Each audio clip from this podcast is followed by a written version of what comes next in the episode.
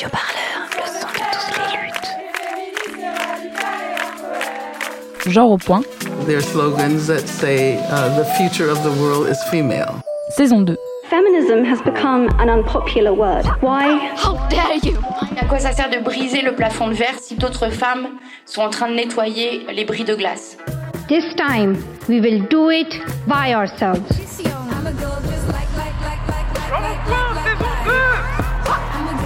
Comment on se réapproprier des, des tactiques, des stratégies, des actions, des pratiques qui sont reconnues comme viriles, masculines. La faute, c'est elle. Alors comment elle s'est habillée? Qu'est-ce qu'elle a fait? Qu'est-ce qu'elle a dit? Qu'est-ce qu'elle a bu? Mais arrêtons, quoi. Et c'est possible de faire autrement, société. Genre au point. Saison 2. On se lève et on se casse. La prise de conscience sur les inégalités de genre s'installe. La parole se libère. Les mouvements féministes ne cessent d'occuper l'espace. Genre au point saison 2 se consacre en 10 épisodes aux luttes féministes de 2021 et à leur bouillonnement. Quelles stratégies de lutte coexistent contre la domination patriarcale? Des réseaux sociaux aux rues pavées, des cours de récréation aux assemblées politiques, dans les hôpitaux et sur les écrans de cinéma, quelles forces et quels moyens sont mobilisés pour se battre? Épisode 5 Qui dit oui, consent. Euh, souvent, on dit, des féministes qu'elles sont euh, de parti pris. Je dis, mais au moins, nous, on a conscientisé nos partis pris, ce qui n'est pas le cas euh, des, sexistes qui sont convaincus que leur vision de la société est la norme. Donc non, oui, moi, je sais que je suis de parti pris, je connais mon engagement, je sais, et puis je l'annonce en plus. Comment rendre la justice plus féministe? Est-ce que cela est possible? Alors que pénalement en droit français, la notion de consentement est présupposée, comment redéfinir en droit ce concept? Comment tenter de transformer la justice française de l'intérieur? Pour en parler, Violette Voldoir, journaliste de la rédaction de Radio Parleur, reçoit Catherine Lemaguerès. Juriste féministe, elle est l'ancienne présidente, et ce pendant dix ans, de l'AVFT, Association européenne contre les violences faites aux femmes au travail. Elle est aujourd'hui chercheuse associée à l'Institut des sciences juridiques et philosophiques à la Sorbonne. Elle publie en mars 2021, aux éditions X, Les pièges du consentement pour une redéfinition pénale du consentement sexuel. Petite alerte avant de commencer. Dans cet épisode, nous aborderons des cas de violences sexuelles et de viols susceptibles de heurter la sensibilité de certaines auditorices.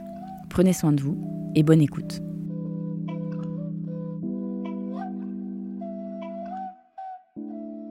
Bien bonjour Catherine. Bonjour. Dans votre euh, livre, Les pièges euh, du consentement, euh, vous y exposez assez clairement, parce que le droit pénal, c'est quand même une matière assez, assez ardue, et pourtant, il apparaît très clairement dès les premières pages de votre livre que, en fait, en droit pénal français, la notion de consentement des femmes est quasiment présumée, c'est-à-dire qu'on présume quasiment que les femmes sont consentantes. Comment est-ce que c'est possible, ça? Mais regardez autour de vous.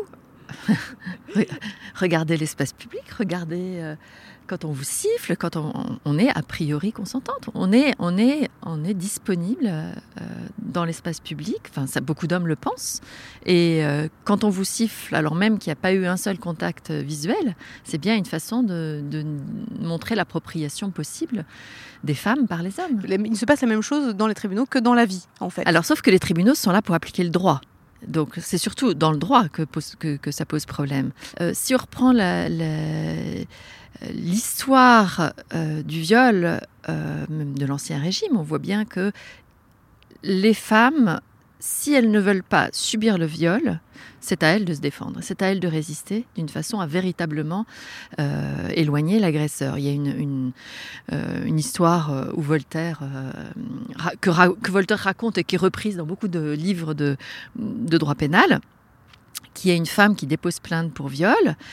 Le monsieur est condamné et il doit la dédommager pour lui rendre je ne sais pas combien de livres à l'époque. Et puis donc il lui donne l'argent et à ce moment-là, le, magistrat lui demande, demande à celui qui vient d'être condamné de reprendre l'argent. Et là, la femme se débat si bien qu'elle n'arrive, qu'il n'arrive pas à lui reprendre l'argent.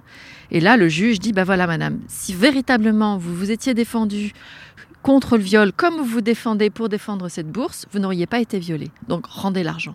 Jusqu'où est-ce que cette euh, résistance, euh, elle, se, elle, elle, doit se manifester En tout cas, dans le droit du, du 18e. On verra ensuite si ça a un peu changé depuis. Alors, à l'époque, on avait la jurisprudence d'un vieux jurisconsulte qui s'appelle Muillard de Vouglans. Alors, il y avait plusieurs critères. Donc, il fallait que la femme ait crié de façon à être entendue à plus de 4 4 ou 5 lieux, je me souviens plus du, du chiffre euh, exact, mais donc crier très très très fort, porter sur elle des traces de coups et s'être défendue euh, au-delà de toutes ses limites, qu'elle soit complètement au bout de ses forces et qu'elle ne cède véritablement que parce qu'elle est épuisée et qu'elle ne peut plus résister.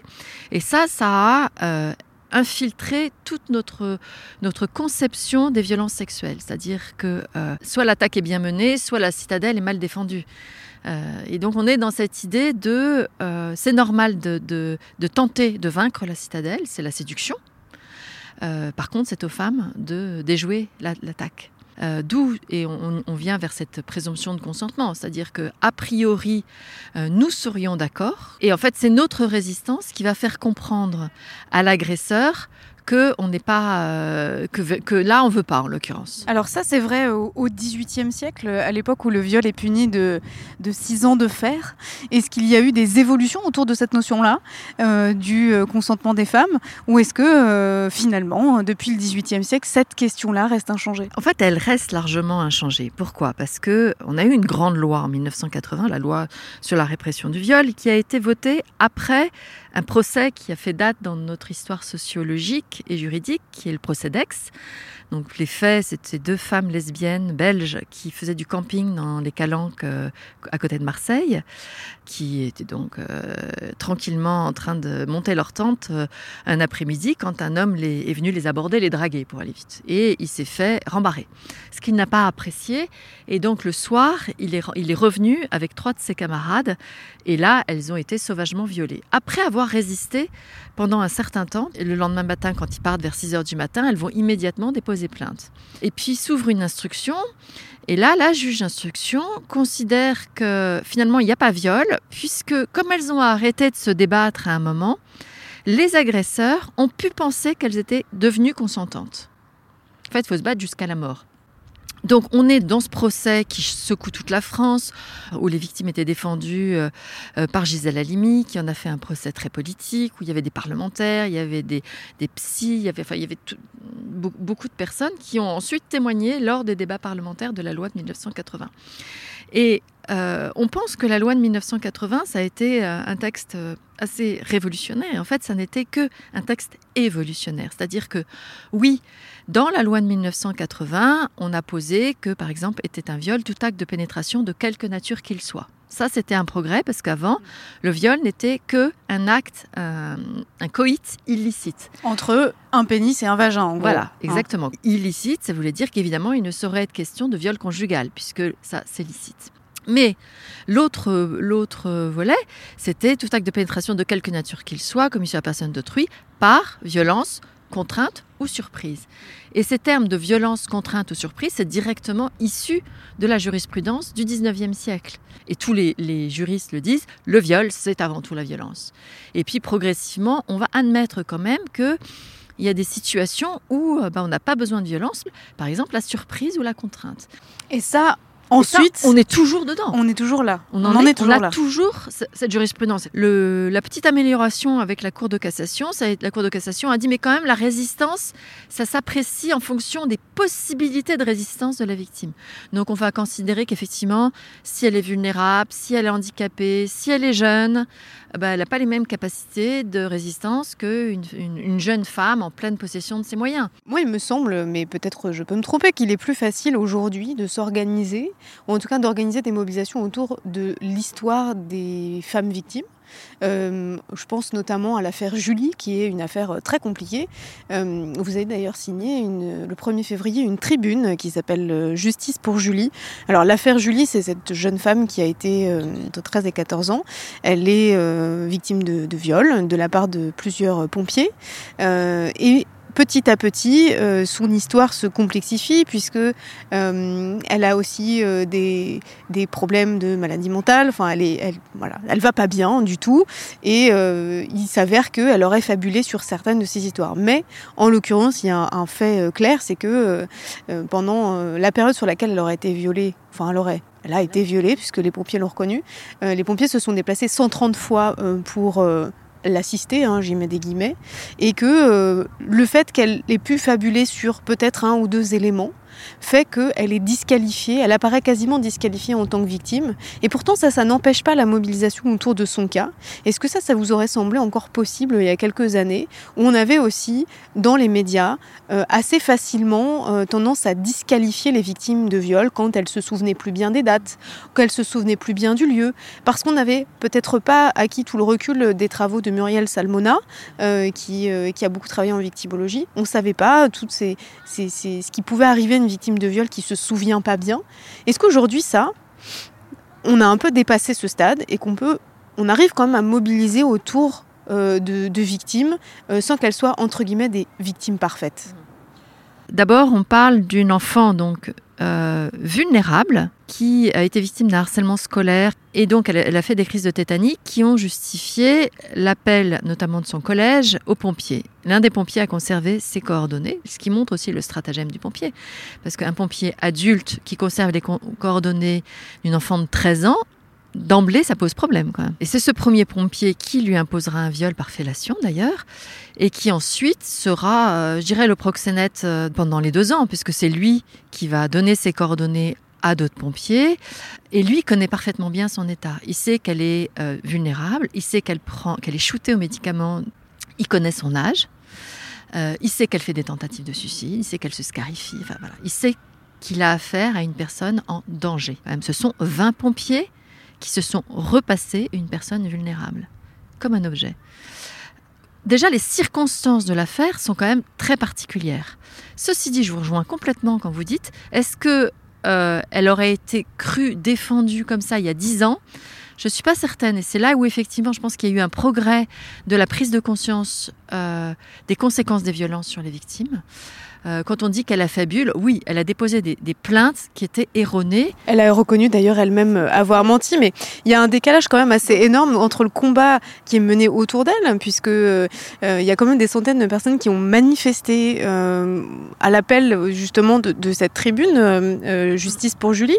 Et puis quand on lit l'arrêt de la Cour d'appel de Versailles, puisque en fait en, novembre dernier, le, le procès a été requalifié, donc il va être correctionnalisé, c'est-à-dire qu'en gros les viols dont elle a été l'objet, la victime ne seront pas jugés aux assises. D'abord, il n'y a que trois pompiers qui sont renvoyés, pas pour viol, pour atteinte sexuelle, donc il n'est qu'un délit. Et l'arrêt de la Cour d'appel de Versailles dit quand même que euh, les pompiers n'ont pas pu se rendre compte, toujours on revient à la question du consentement, parce qu'ils ont tellement l'habitude d'être sollicités, tellement ils sont attirants, que bah, pour eux, ça fait partie du quotidien, les femmes qui s'offrent. Oui, et puis disant aussi que le comportement, euh, je cite, un aguicheur, provocateur, entreprenant de cette jeune Julie euh, envers ses partenaires pompiers ne permet pas de déduire la contrainte morale de la seule différence d'âge entre Julie et les mises en cause. Ça, ça veut dire clairement, c'est elle qui les a provoquées, elle, n'a eu que ce qu'elle voulait. c'est là où on retombe dans la jurisprudence du 19e siècle. Au lieu de s'interroger sur le pouvoir qu'avaient les pompiers, elle venait tout juste d'avoir 14 ans. Sauf que ce qui est quand même intéressant, c'est que euh, aguicheuse et provocatrice, ce sont les pompiers qui l'ont dit, aucun moment dans le dossier pénal qui fait plus de 1000 pages, euh, on ne produit un texto, une photo, rien de la, émanant de Julie montrant qu'elle était provocatrice. Il n'y a pas de preuve. Il n'y a pas de preuve. Mais par contre, on les croit sur parole parce qu'ils sont pompiers. Et ça, la Cour de cassation peut se, servir de ça pour euh, renvoyer euh, toute cette affaire devant les assises. Alors, devant une autre chambre de l'instruction différemment composée qui va reprendre le dossier. Donc, c'est on est encore reparti, pour. Euh, voilà. J'espère que les magistrats de la Cour de cassation se rendent compte de du poids politique judiciaire et je ne distingue pas les deux parce que je pense que le droit c'est de la politique, c'est comment on s'organise dans une société. Enfin, s'il donne un blanc-seing aux pompiers, c'est-à-dire s'il considère qu'il n'y a pas matière à cassation, je, pense qu'ils prennent une responsabilité politique phénoménale. Parti pour 9 ans d'instruction. Enfin, le dossier est bouclé. Trois pompiers mis en examen. Oui, 3 sur 20, mais pas pour viol, non, quand même pas. Atteinte sexuelle, on préfère ça. C'est un délit et plus un crime. Il y a bien eu des rapports sexuels avec mineurs de moins de 15 ans. Oui, mais il y a eu ce consentement. Julie voulait, Julie cherchait. Les pompiers le disent, la justice suit et c'est écrit. Les trois pompiers mis en cause dans l'affaire Julie ne seront pas jugés pour viol, mais pour atteinte sexuelle. C'est ce qu'a confirmé il y a la Cour de cassation. La jeune femme a accusé en 2010 des pompiers de l'avoir violée lorsqu'elle avait entre 13 et 15 ans. Corinne Leriche, la mère de Julie, ne va pas s'arrêter là. Elle compte saisir la Cour européenne des droits de l'homme et porter plainte contre l'État. Est-ce que c'est aussi, euh, enfin c'est lié à la quantité de représentation, mais est-ce que vous, vous avez observé ça, euh, cette représentation majoritaire du en fait, c'est ce qu'elles veulent toutes. C'est-à-dire, euh, une femme ne peut pas ne pas vouloir. Et si elle dit non, c'est que c'est un stratagème romantique, euh, alors euh, qui peut aller de l'amour courtois jusque, jusqu'aux pratiques les plus trash, mais que en tout cas, la résistance en elle-même est un signe de, de consentement, en fait, paradoxalement. Oui, ça, c'est ce qu'ils veulent nous faire croire dans leur stratégie d'agresseur.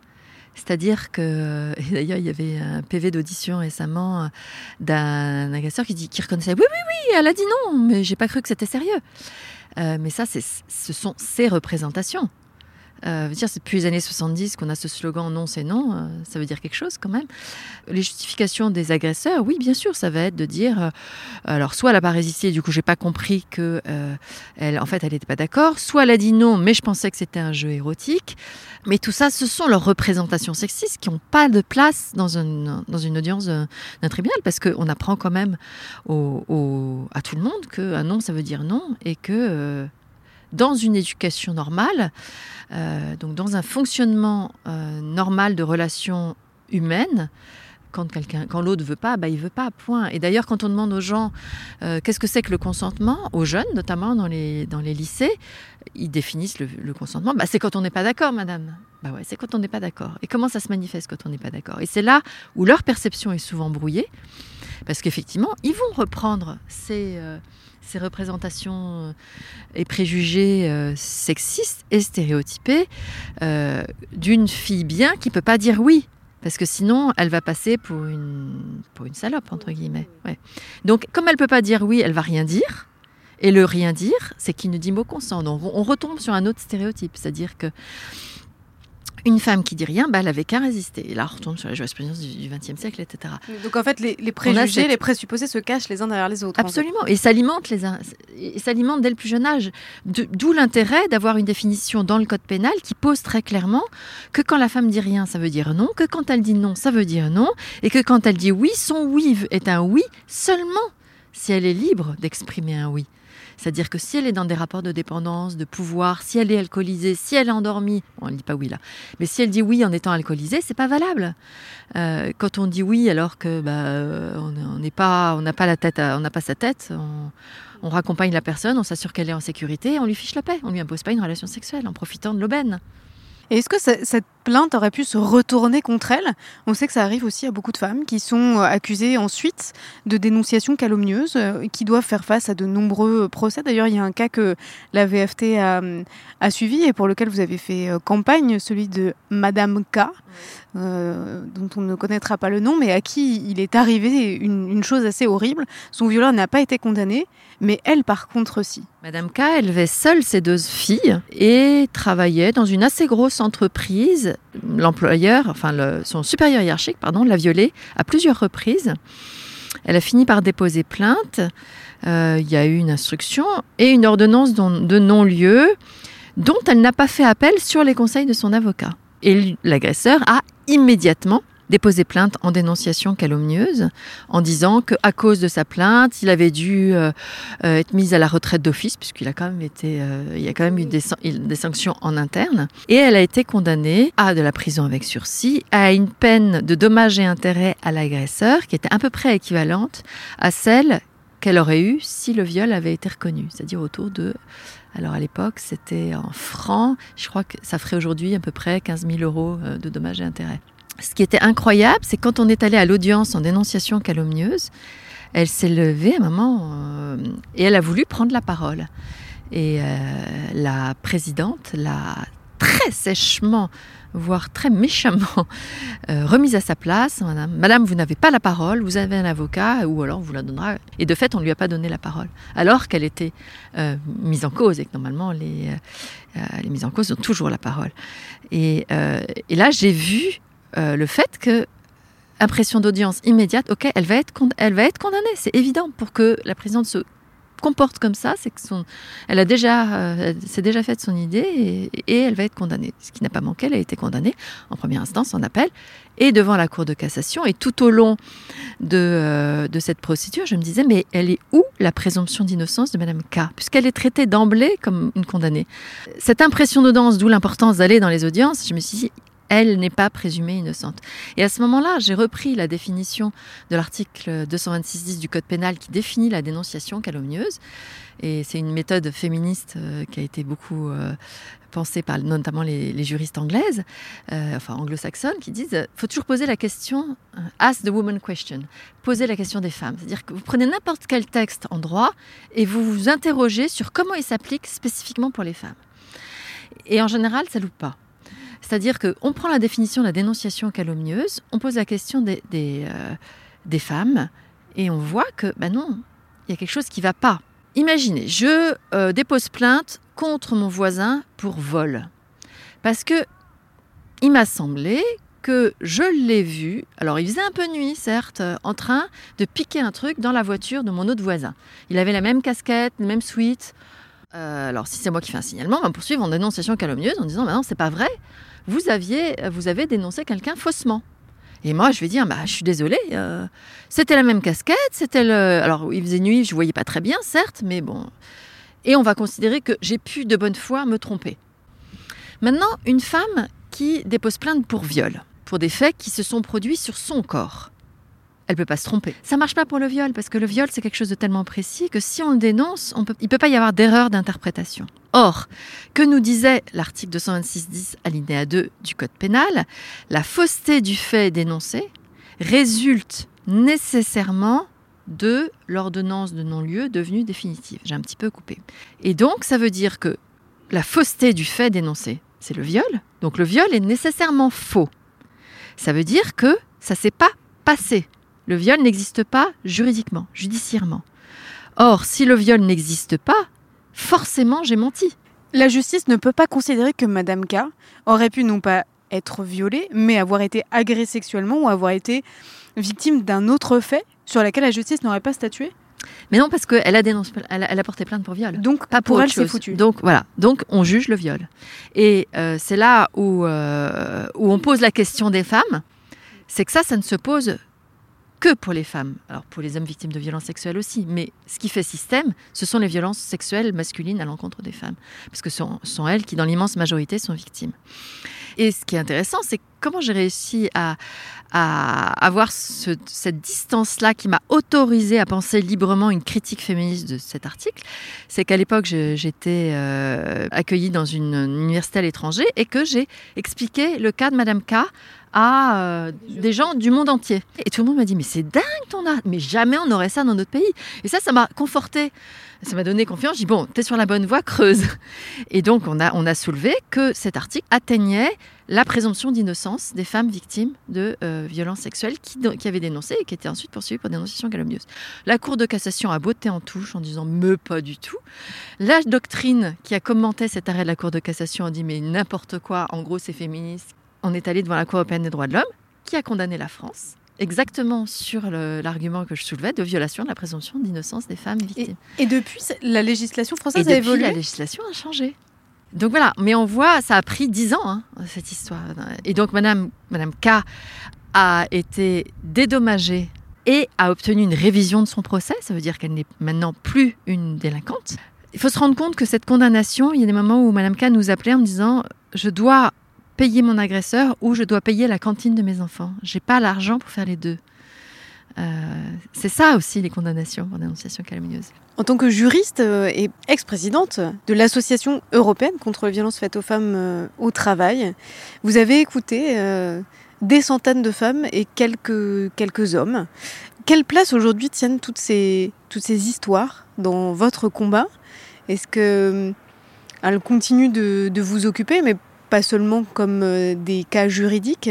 Euh, voilà, quelle place elles tiennent Ah, pour bah, vous? Elles m'animent. Euh, D'ailleurs, le livre leur est dédié. Tous les prénoms euh, des- qui sont cités au début du livre sont des, des- des femmes euh, qui nous ont fait confiance en venant nous voir. Elles m'animent et elles me, elles me redonnent du, du courage et de l'allant quand, euh, quand je trouve qu'on n'avance pas assez vite. Et je pense à elles et je me dis, bon, elles, elles ont eu le courage de dévoiler. Elles ont participé à notre libération à nous toutes, parce que c'est parce que ces femmes ont, eu le courage, avec un coût personnel, humain, financier, enfin, un coût incroyable de, de dévoiler ces violences. Elles se sont accrochées, elles étaient de toutes origines sociales, géographiques, enfin, c'était des femmes avec des profils très, très, très divers, euh, et qui étaient à chaque fois des rencontres humaines. euh, euh, presque amicales à la fin quand on a, on a cheminé ensemble pendant 3-4 ans parce que c'est le temps des procédures. Évidemment, on parle d'autre chose que de ce qu'il a. On parle, des enfants qui grandissent, on parle de- des soucis qu'elles ont ailleurs, euh, de leur recherche d'emploi. Enfin, on, parle de plein plein de choses. Des problèmes avec leurs conjoints. Enfin bon, parce que ça, ça, a aussi des conséquences sur la vie familiale et intime euh, assez destructrices pour ces femmes. Donc, euh, ça impacte, en fait, ça, impacte toute leur vie, tout simplement. Donc oui, je les remercie pour nous, pour nous toutes et tous parce qu'elles ont fait avancer la société grâce à leur, grâce à leur plainte. Est-ce que euh, vous pensez que simplement en changeant la notion de consentement en droit pénal, on pourrait faire évoluer le droit suffisamment pour que ce piège-là n'existe plus, ou qu'en tout cas les dénonciations de viol puissent enfin être formulées en toute sécurité? Mais je pense que c'est euh, un changement qui, au-delà d'être un changement légal, je disais tout à l'heure, est un changement, changement euh, de perception de l'autre aussi. C'est-à-dire que c'est pas pareil, euh, et là je reprends les formations devant les jeunes, c'est pas pareil de dire le droit vous impose de vous assurer du consentement de l'autre avant d'initier la moindre activité sexuelle, ce que le droit ne dit pas actuellement que de dire euh, le droit vous impose de ne pas user de violence, contrainte, menace surprise. Ce que le droit dit actuellement. C'est pas du tout la même euh, pédagogie, on est bien d'accord. Donc, euh, j'ai des formations professionnelles, oui, je crois au droit, je crois au pouvoir du droit de participer à un changement social. En fait, on est passé de non, c'est non à sans oui, c'est non ce qui est quand même un, changement aussi euh, de paradigme. Donc ça, ça me paraît euh, être la première étape pour changer les choses. Après ça, si j'ai appelé ça les pièges du consentement, c'est aussi que le consentement est un mot piégeux en lui-même. Pourquoi c'est un piège? Parce que euh, le consentement contractuel, c'est aussi le consentement qu'on invoque de la prostituée qui consent à la prostitution, de la femme qui consent à louer son utérus dans le cadre de la JPA. Voilà, donc euh, éventuellement même du salarié qui consent à être exploité, parce qu'il n'a pas le choix. Mais donc si on a créé un code du travail, c'est justement pour ne pas permettre aux salariés de consentir de consentir à son exploitation. C'est ce que Muriel Fabre-Magnan, dans un, livre que je, recommande, qui s'appelle L'institution de la liberté au PUF, appelle un retournement des, des, des valeurs et des libertés. C'est-à-dire qu'on ne peut pas consentir à son asservissement. Et donc, moi, je dénonce le, consentement contractuel parce que dans contractuel, il n'y a pas la protection des plus faibles. On ignore en fait les rapports de pouvoir. On sait bien, hein, s'il y a eu tout un droit de la consommation qui s'est développé, c'est parce qu'on sait très bien qu'on peut signer un contrat sans se rendre compte que telle clause elle est exagérée. Bah oui. Encore faut-il savoir à quoi on consent. Absolument. Et être en état de consentir, tout simplement. On peut ne pas être en état de consentir en raison de sa faiblesse. On peut être obligé de consentir. Et donc, je, je récuse ce consentement contractuel. Par contre, je valorise le consentement liberté, c'est-à-dire celui qui, parce qu'il est libre, donc libre, ça veut dire qu'on va prendre en compte toutes les circonstances de coercition qui sont éventuellement existantes, va garantir ma liberté. Je choisis de parce qu'on dit, euh, euh, en fait, on ne devrait pas parler de consentement, on devrait parler de désir. Mais on peut désirer quelqu'un et pour autant ne pas consentir. C'est-à-dire que consentir, c'est aussi un acte de volonté et d'expression de sa volonté. Donc ce serait moins un oui qu'un oui je veux. Oui, et ou voire même un oui je veux ça. Oui. Par ailleurs, évidemment, là, on ne dit pas oui à tout dans une relation sexuelle. On dit oui à une personne, à certains actes, à un certain moment. On ne dit pas oui pour toujours. C'est pas parce que je dis oui aujourd'hui que je dis oui demain. Enfin, voilà, le oui est toujours contextualisé. Oui. Rien n'est acquis jamais, en fait. Voilà. c'est ça Mais c'est ça qu'un certain nombre de personnes ont du mal à comprendre, d'ailleurs. Quand une femme est violée, on, on commence par dire mais elle n'avait qu'à pas euh, porter un jean collant, elle n'avait qu'à pas sourire, elle n'avait qu'à pas sortir, elle n'avait qu'à pas, elle n'avait qu'à pas, à la limite, elle n'avait qu'à pas exister en tant que femme. En fait, une femme violée, c'est une femme cassée, c'est une femme éclatée. c'est une femme qui ne s'en remettra, à mon sens, jamais. Elle entre dans une espèce de coma, en tout cas une partie d'elle-même entre dans une espèce de coma et elle survit, je crois, de, d'une espèce d'autre vie. Et quand elle se bat, elle a véritablement un courage parce qu'elle sait que ça n'est pas pour elle, elle, s'en remettre, je ne sais pas si elle le peut, mais qu'elle le fait justement pour que les autres femmes ne passent pas par les épreuves euh, qu'elle a subies. Vous pensez que les hommes, euh, tout de même, un jour violeront de moins en moins? Vous savez, moi, si je mène ces luttes, c'est que, c'est que je dois être optimiste, autrement je les mènerai pas. Je pense qu'en tout cas, c'est l'enjeu est très important. Vous savez, ça n'est pas un procès de viol, l'enjeu. C'est pas une condamnation ou un acquittement.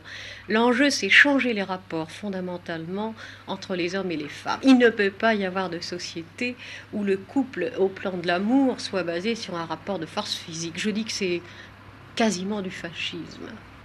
Dans votre ouvrage, vous proposez de repenser du coup cette notion de consentement. Alors, euh, d'où est-ce qu'on part pour le faire? Est-ce qu'il faut partir euh, de l'initiateur? Est-ce qu'il faut partir de l'acte, euh, du contact sexuel? Est-ce qu'il faut partir de la réceptrice, du récepteur? Voilà, quel est le point de départ à partir duquel on pourrait repenser le consentement différemment, disons, de, de, celui qui existe en droit français depuis maintenant plus de 200 ans?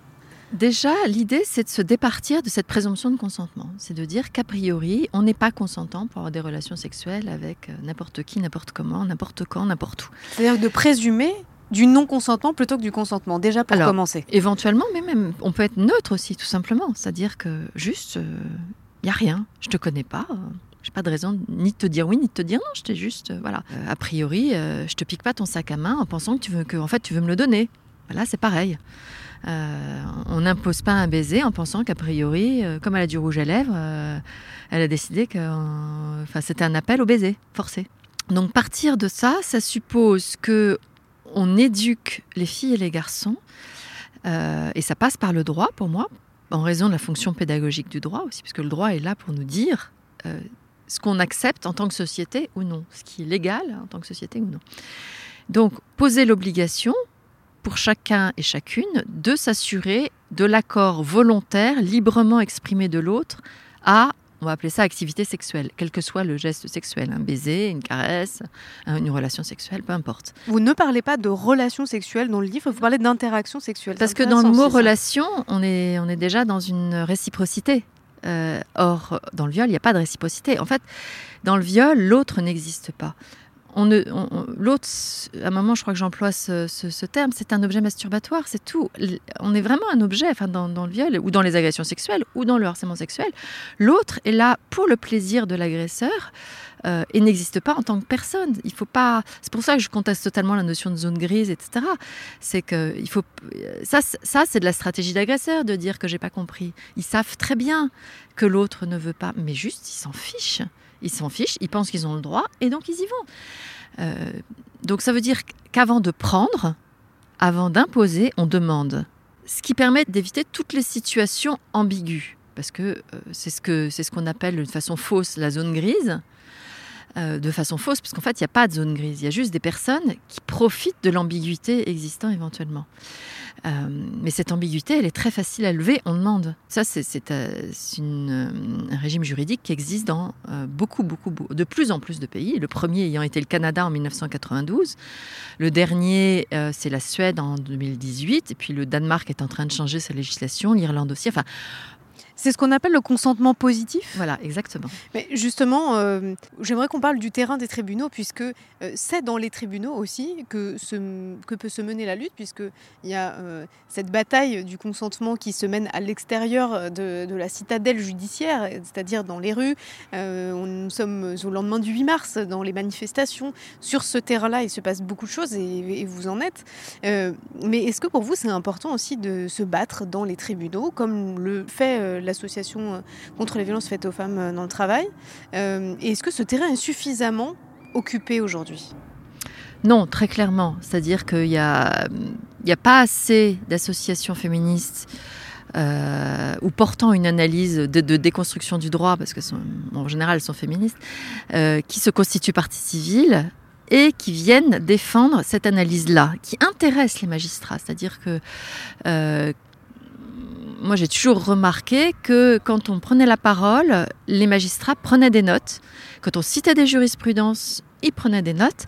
Donc il y a quelque chose de l'ordre d'une transmission d'analyse qui peut se faire à l'occasion euh, d'une constitution de partie civile d'association, donc aux côtés de la personne victime, donc lors de l'audience euh, qui, qui, a lieu pour le viol, pour l'agression sexuelle ou pour le harcèlement sexuel. Donc en fait, il y a quelque chose qui passe quand même, euh, j'allais dire, sur l'estrade des, des, juges. Absolument. Alors les avocats de, des agresseurs sont furieux, euh, vont venir, disent qu'on se sert du tribunal comme d'une tribune médiatique. Enfin, on, a, on, on connaît, c'est à chaque fois, ils disent tous la même chose. C'est l'accusation de faire de, de, la politique finalement voilà. dans les tribunaux. Mais, mais finalement, c'est ce que vous faites aussi. Mais comme si les tribunaux n'étaient pas des lieux politiques aussi. Je veux dire, euh, souvent on dit, on dit des féministes qu'elles sont de parti pris. Je dis, mais au moins, nous, on a conscientisé nos partis pris, ce qui n'est pas le cas euh, des, euh, des sexistes qui sont convaincus que leur vision de la société est la norme.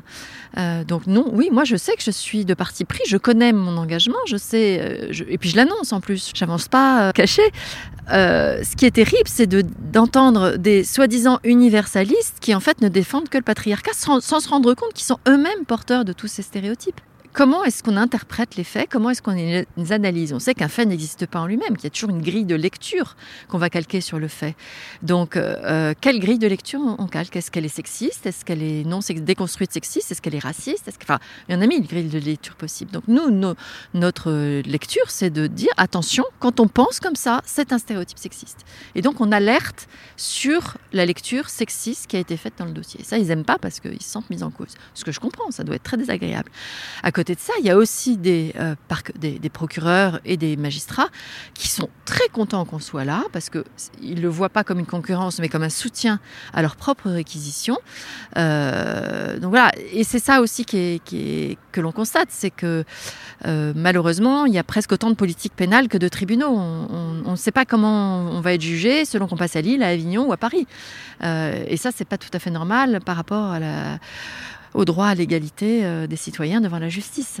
Et justement, euh, à ce titre-là, est-ce que euh, l'institution judiciaire vous paraît un peu alors mûr peut-être pas, mais en tout cas en cours de mûrissement euh, suffisant pour euh, pouvoir accepter l'idée d'un changement autour de cette notion de consentement. Est-ce que, euh, que, ça, est que ça discute dans les tribunaux, dans les articles publiés dans la presse spécialisée juridique? Voilà. Est-ce que ça agite quand même un peu le landerneau cette question ou bien, euh, bien pas du tout. C'est quelque chose qui reste euh, dans le bruissement extérieur euh, du monde et qui n'atteint pas le, la citadelle. Alors agité, ce serait peut-être un peu excessif. On va dire que ça frémit. Oula, c'est déjà pas mal.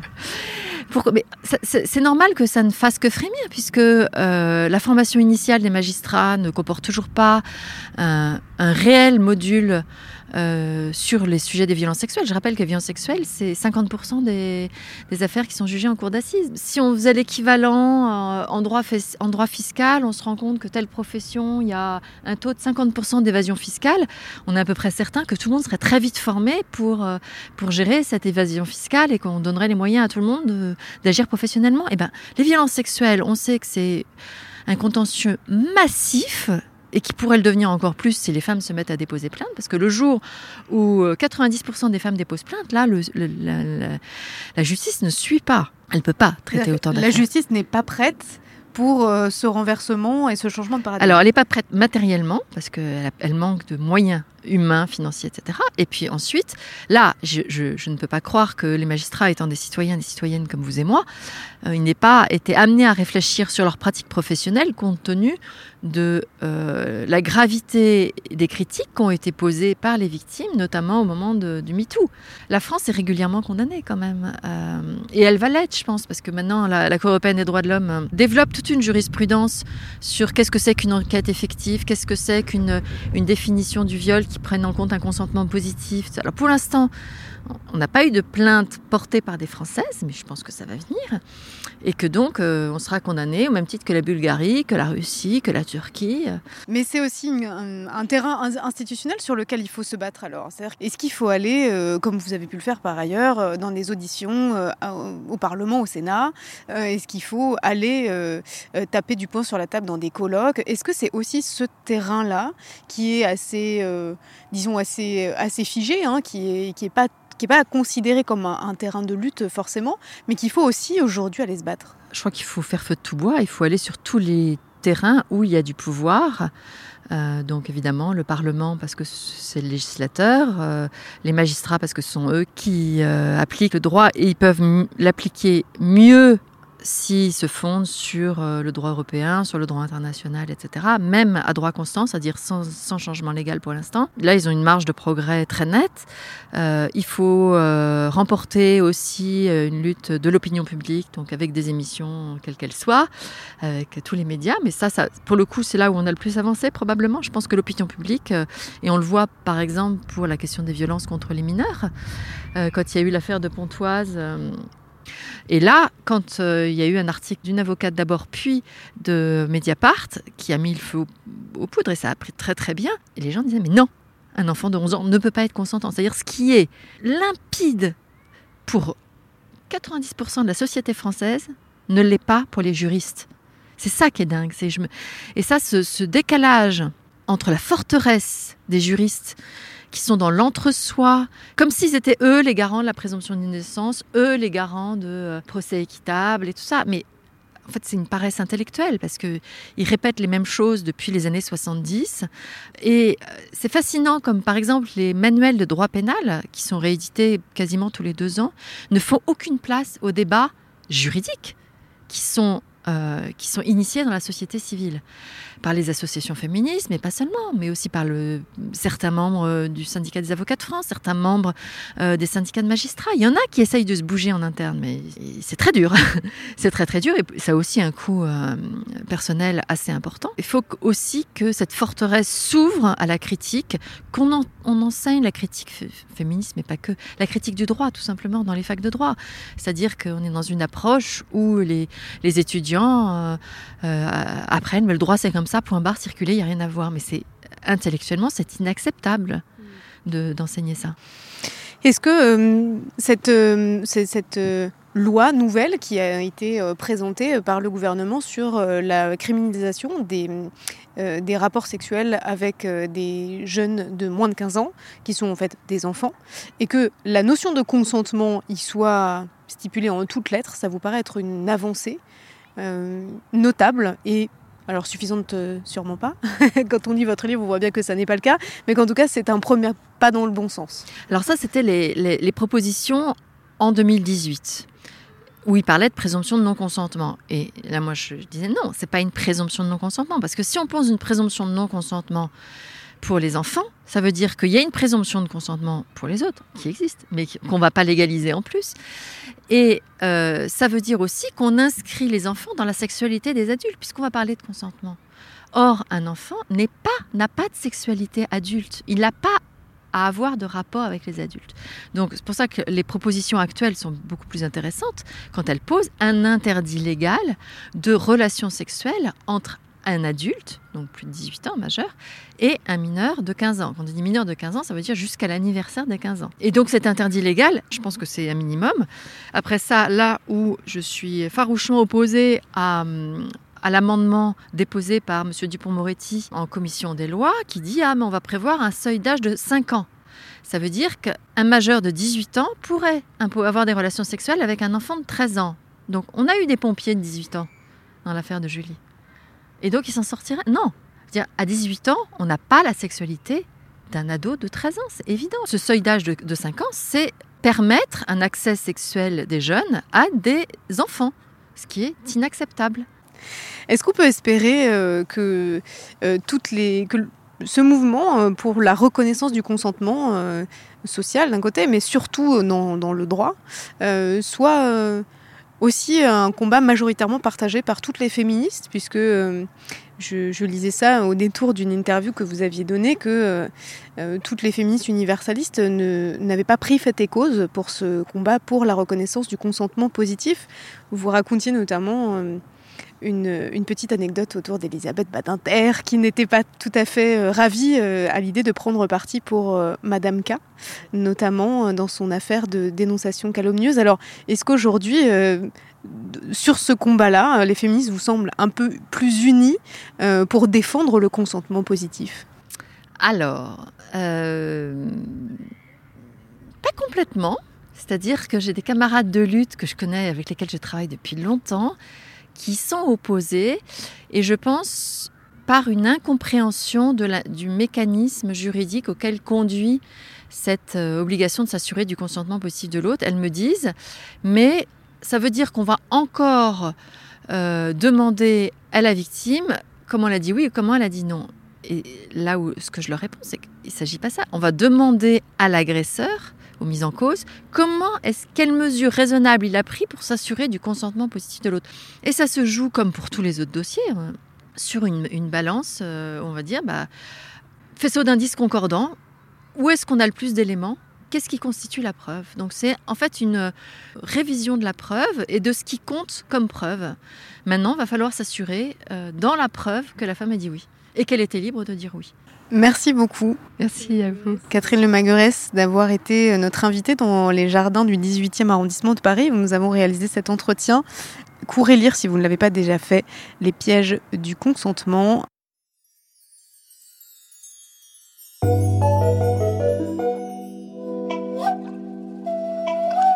Radio Parleur, le son de toutes les luttes. Écoutez-nous sur radioparleur.net.